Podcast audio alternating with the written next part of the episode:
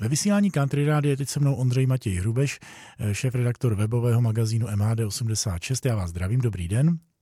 Dobrý den. My si dneska budeme povídat jak o dopravě, tak i trošku o komunální politice, protože vy máte zajímavosti dopravní z Prahy 7. Takže zejména posluchači z Prahy 7, ale i ti ostatní eh, mohou zbystřit pozornost, aby se dozvěděli, co se tam zajímavého z tohoto hlediska děje, či může dít. Máte slovo. Praha 7 má ambici stát se opravdu takzvaným městem krátkých vzdáleností a to především poté, co dojde k výstavbě eh, nové čtvrti Bubny Zátory, která vlastně propojí Dolní Holešovice a Horní Lecenou. A právě s ohledem na tohle velké území se chystá i eh, nová dopravní obslužnost, eh, která se bude týkat například vybudování druhého vestibulu stanice metra Vltavská, to znamená na té severní části směrem k nádraží Bubny a také e, novou tramvajovou trať, která by měla právě toto území mezi Vltavskou a nádraží Holešovicemi obsloužit.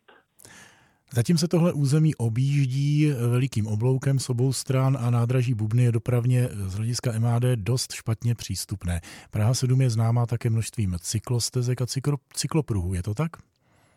Je to pravda, eh, jsou poměrně eh, inovátoři v tom, že chtějí, aby eh, lidé v Praze se naučili vnímat cyklodopravu jakožto základní dopravní prostředek a, a lidé se nebáli vlastně s kolem jezdit po silnicích i třeba hlavních dopravních tepnách.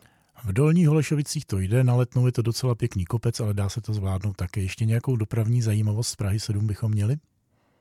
Takových těch krátkodobějších věcí Praha 7 eh, žádá eh, Ropit o prodloužení některých autobusových linek, aby zlepšili eh, obslužnost toho území. Především se jedná o linku, která by vedla od muzeí, to znamená od Zemědělského a Národního technického muzea směrem dolů veletržní a Bubenskou ulicí.